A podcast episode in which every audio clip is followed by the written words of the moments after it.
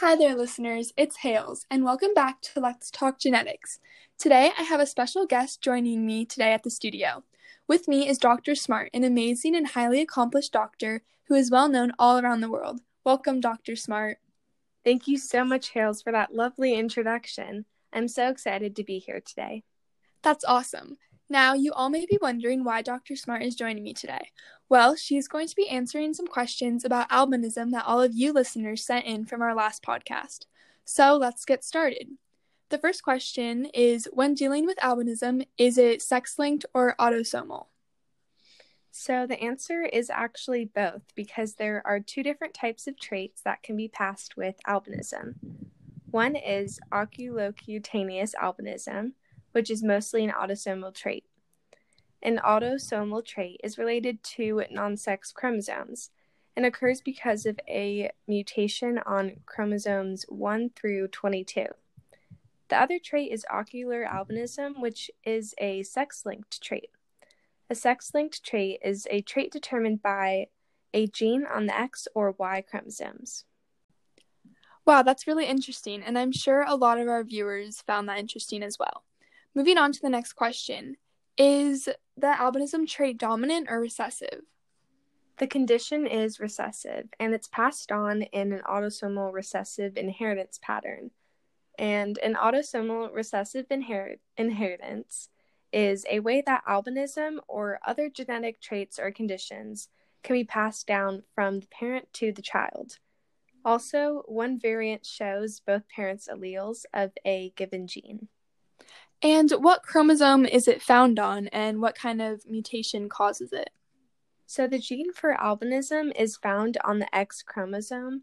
And something else that might be cool to know is that X linked ocular albinism appears almost only in males. Um, adding on albinism is inherited by a gene mutation on the X chromosome, and this is the most common form, which is type 1. Ocular albinism also causes vision problems because it's mainly, sadly, limited to the eyes. That's really interesting, but how does albinism affect the body? Um, so, albinism affects the body in a few different ways. It affects the production of melanin, and melanin is the pigment that brings color to the skin, hair, and eyes, like when you get a tan at the beach, or if you have brown hair, orange, red hair, blonde hair, blue eyes, all of that color. It also affects vision. Albinism can cause the skin to be sensitive to sun exposure as well, which puts people with albinism at a high risk for skin cancer. Luckily, albinism doesn't get worse over time for most people with the disorder. And this is one of our most asked questions. So, oh, wow. does albinism affect certain populations more than others? So, albinism can affect anyone regardless of gender, race, or ethnicity. However, some countries have a higher rate of people with albinism, which is actually pretty cool. So, for example, in the US and Europe, the prevalence of albinism is around 1 in 20,000 people. But in sub Saharan Africa, the prevalence is around 1 in 5,000. Wow, that's really interesting how it can vary so much depending on the different countries. Yeah, definitely. And so moving on to the next question is does albinism present from birth or does it onset later on in life? Um, albinism is present from birth. So some indicators include the absence or only a hint of color in the hair, skin, or eyes, as well as sensitivity to light and other eye issues. If a doctor believes that a baby might be affected by albinism, then they will most likely do an eye exam and monitor changes in the child's pigmentation and vision.